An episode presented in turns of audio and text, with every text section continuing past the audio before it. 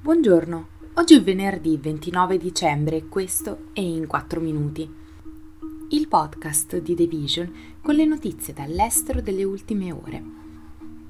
Oggi parleremo della Corte del Michigan che dà il via libera alla candidatura di Donald Trump per le presidenziali 2024, delle elezioni contro Putin in Russia e dello spettro della guerra Israele-Libano. La Corte Suprema del Michigan ha confermato la decisione di una Corte d'Appello che ha stabilito che Donald Trump può apparire sulla scheda elettorale nonostante i dubbi sulla sua idoneità a ricoprire cariche elettive a causa dei suoi tentativi di ribaltare le elezioni del 2020 che hanno consegnato la Casa Bianca a Joe Biden. La decisione ha fatto seguito alla sentenza della Corte Suprema del Colorado che il 19 dicembre ha stabilito che Trump, al contrario, deve essere rimosso dal voto delle primarie dello Stato per il suo ruolo nell'attacco al Campidoglio del 6 gennaio 2021. Una differenza fondamentale tra le decisioni è che quella del Colorado è arrivata dopo un processo che ha stabilito una base probatoria per decidere che l'ex presidente ha incitato una rivolta violenta, mentre gli avvocati del Michigan, che volevano un processo simile, hanno vista respinta la loro richiesta dai tribunali. Appare sempre più chiaro, anche a fronte delle diverse decisioni dei singoli stati americani, che la questione dell'eleggibilità di Trump dovrebbe essere risolta dalla Corte Suprema degli Stati Uniti. Per il Michigan, comunque, le primarie repubblicane si terranno il 27 febbraio.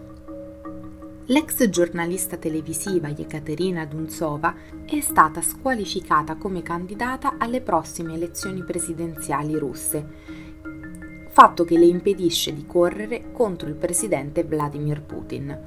I membri della Commissione elettorale centrale hanno votato all'unanimità per respingere la sua candidatura citando numerose imperfezioni nei documenti che aveva presentato.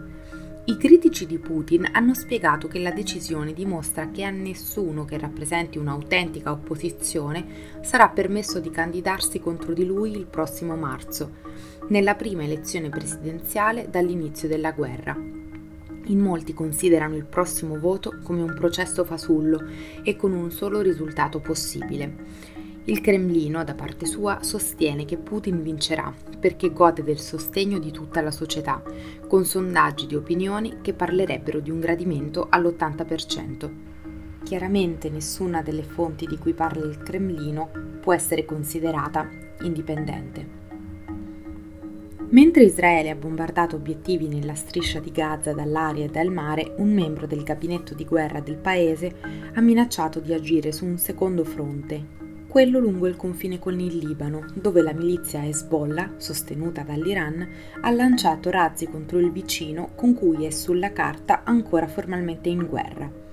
La minaccia di un conflitto più ampio ha preoccupato fin da subito, fin da quando è scoppiato il conflitto nella striscia di Gaza, gli Stati Uniti e i suoi alleati, ed è cresciuta quando tre gruppi sostenuti dall'Iran, Hamas, Hezbollah e gli Houthi nello Yemen hanno lanciato attacchi verso Israele e contro navi commerciali nel Mar Rosso.